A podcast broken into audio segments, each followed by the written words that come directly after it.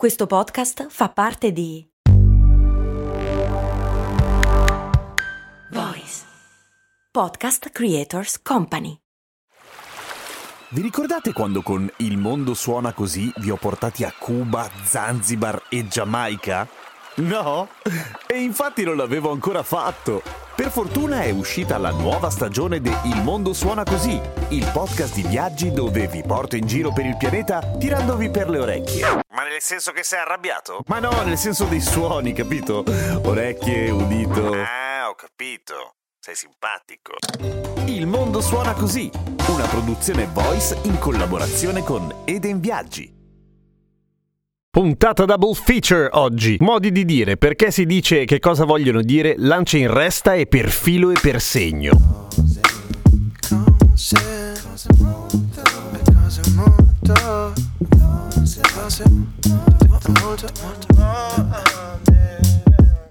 Ciao, sono Giampiero Kesten e questa è Cose Molto Umane, il podcast che ogni giorno, 7 giorni su 7, ti racconta o ti spiega qualche cosa. Come in questo caso hanno chiesto i patron Santa S e Dimitri, che mi chiedono perché si dice per filo e per segno quando si vuole sottolineare una spiegazione dettagliata e invece Dimitri mi chiede cosa significa partire lancia in resta. Oppure è lancia in testa? No, è in resta. Partiamo da quest'ultima. La resta è un'invenzione del XV secolo che faceva parte delle armature dei cavalieri della cavalleria pesante. Vista da oggi sembra abbastanza un'ovvietà, ma ai tempi fu un pochino rivoluzionaria in un certo senso, perché la resta era banalmente un appoggio per il calcio della lancia. La lancia è quella roba lunga lunga con la quale infilzare il nemico e per quanto si cercasse di limitarne il peso perché era di legno il più delle volte, era comunque una bella roba da tenere in mano. Oltretutto, nel momento dell'impatto con l'armatura dell'altro cavaliere, se andavi a segno, tutta la botta ti arrivava sul braccio, quindi fondamentalmente o eri molto molto grosso e muscoloso o ti partiva via, cioè gli facevi un gran male, dopodiché minchia che botta, cioè un cavallo che corre versus un altro cavallo che corre si sommano le velocità ed è praticamente come fare un frontale con la mano. La resta era una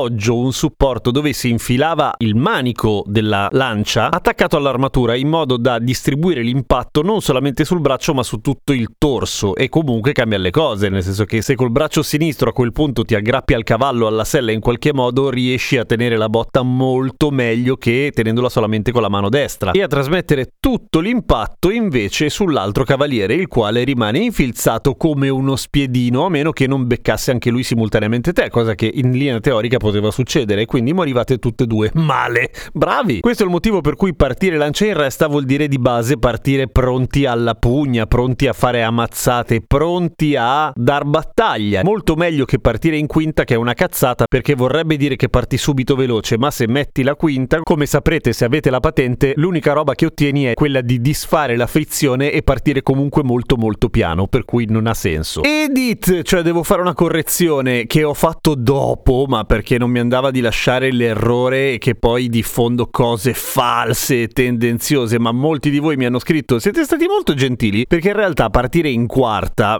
in quinta ovviamente è la distorsione nella versione sbagliata dell'originale che è partire in quarta, non c'entra un cazzo con le marce, c'entra in verità con la posizione di attacco nella scherma, una posizione che prevede da quello che mi dicono una certa carenza in difesa ma un attacco più efficace, per cui partire in quarta è bene o male rischiarsela di brutto, partire con grande entusiasmo, fare un mazzo così all'avversario, ma rischiando tantissimo. Il suo equivalente poco elegante è partire a cazzo duro, che fa molto ridere, ma è anche appunto molto poco elegante e fa parte di tutti quei modi di dire come avere le palle, eccetera, che sarebbe meglio che lasciassimo nel passato. Per filo e per segno invece vuol dire fare le cose in modo preciso, cioè meticoloso. Spiegare le cose per filo e per segno significa non lasciare niente al caso e non lasciare niente di non menzionato menzionato questo perché ai tempi gli artigiani che facevano i lavori ad esempio sui muri, ma anche sul legno, usavano un filo in genere intinto nel gesso per lasciare appunto il segno di dove avrebbero dovuto tagliare. Si tendeva il filo su quello che sarebbe dovuto essere stato il taglio e poi lo si tendeva come fosse una corda di violino o di chitarra e lo si mollava di colpo. Il filo va a sbattere sul muro o sul legno e lascia il segno del gesso, per cui pam, invece di dover tirare una linea dritta, disegna la linea automaticamente tutta in una botta sola molto ingegnoso. Ci sono altre teorie, che il filo in questione fosse il filo a piombo, quello che si usa per fare le linee verticali, soprattutto in costruzione, oppure che venga a sua volta in realtà da un'altra area artigianale, cioè quello della tessitura, dove si usava dire che le cose venivano fatte in modo preciso quando si faceva filo per filo, punto per punto e segno per segno, poi contratto in per filo e per segno. A me piace molto più la prima, anche perché quella del filo intinto nel gesso è una cosa che si usa ancora in certi contesti. Quando non hai ad esempio un metro al laser che ti proietta i segni, si può fare ed è molto molto ingegnoso e fico. Bullatevi con le vostre amiche e i vostri amici la prossima volta che sentite per filo e per segno oppure lancia in rest dite io so come mai si dice così.